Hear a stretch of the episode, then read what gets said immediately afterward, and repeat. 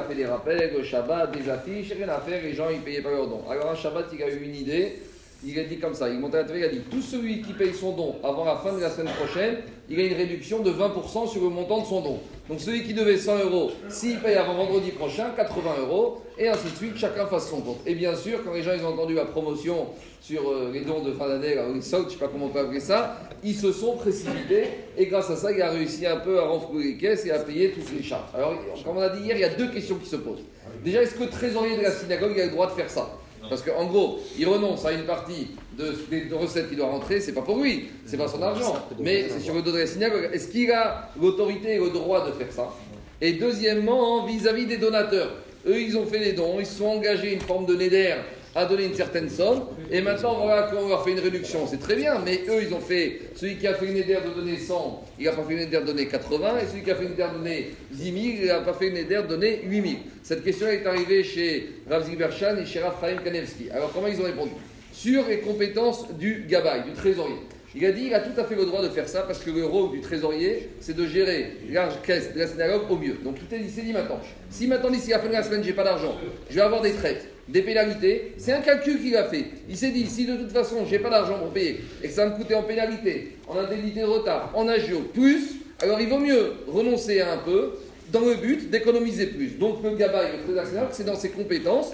Seulement, il rajoute, Rav Zilberstein, que peut-être qu'il vaut mieux qu'il se mette avec deux autres personnes pour prendre cette décision, pour faire une, forme de, de, de beddin, mais c'est même pas obligatoire, c'est plus recommandé. Mais en tout cas, c'est dans les compétences pour lui de gérer au mieux. S'il considère que c'est mieux de gérer comme ça et que comme ça il va économiser de l'argent pour la synagogue, il a le droit de le faire.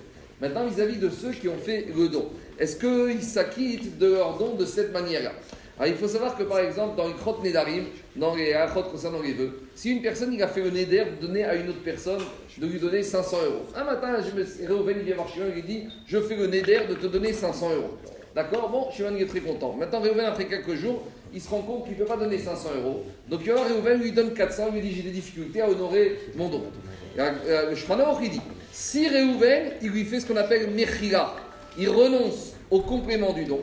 Alors, Shimon, euh, si Shimon il renonce au complément du don, il fait ce qu'on appelle Mechila. Je je renonce à ce que tu as juré de me donner. Alors là, la Mechila, le renoncement, il peut marcher.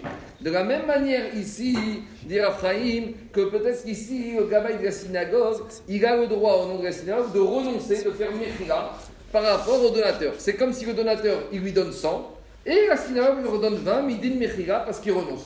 Donc il dit, d'après les règles strictes, il a le droit de faire ça, et même celui qui aura fait le vœu de donner 100 et qui aura donné 80, ce sera perçu comme une forme de mechila, de renoncement de la synagogue par rapport à cet engagement qu'il devait faire. Et ça, ça peut être dans les compétences du Bédine, il a le droit de faire. Donc il te dit à même celui qui a fait le don, si ça a été autorisé par la synagogue, il s'est acquitté de son vœu, même s'il a payé 80%. Mais après, il rajoute, il dit quand même, c'est pas très glatte, c'est pas très cachère comme histoire. Elle a dit pour bien présenter ça, pour bien envelopper ça, on va dire comme ça. Le donateur, il devait donner 100. Il a donné 80, la synagogue lui a donné 20.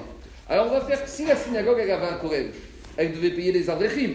Donc elle devait prendre des gens leur payer pour venir étudier. Alors il va dire, celui qui a donné, il va se considérer par rapport à cette somme auquel on lui a fait une réduction, comme si c'était une somme qu'il recevait de la synagogue pour étudier la Torah. Il devient et donateur et avrer de la synagogue. Mais à condition que quoi? Qu'il va venir au moins étudier quelques heures en contrepartie de cette réduction qu'il a eue. Donc il a dit comme ça, tu vas dire à tous les donateurs qu'il y a une réduction, ils payent.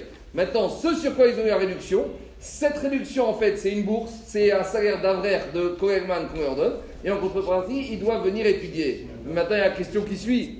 Celui qui a donné 100, est-ce qu'il doit venir étudier autant de temps que celui qui a donné 10 000 ou pas? Parce que si c'est si c'est un avraire qui est payé 2000 euros par mois, il ne doit pas étudier le nombre d'heures et la même qualité, la même manière que celui qui est payé 20 euros du mois. Il a dit à Choliot que celui qui a eu une grosse réduction en montant, il devrait étudier un nombre d'heures suffisamment important pour faire en sorte qu'il ne soit pas considéré comme quelqu'un qui n'a pas acquitté son don vis-à-vis du Bet à Knesset. Donc voilà des solutions pour arriver à faire entrer et l'argent à la synagogue et faire étudier les gens. Kavé. Ça, ici, il n'y a pas. Kavé, Adonai, Adonai. Toujours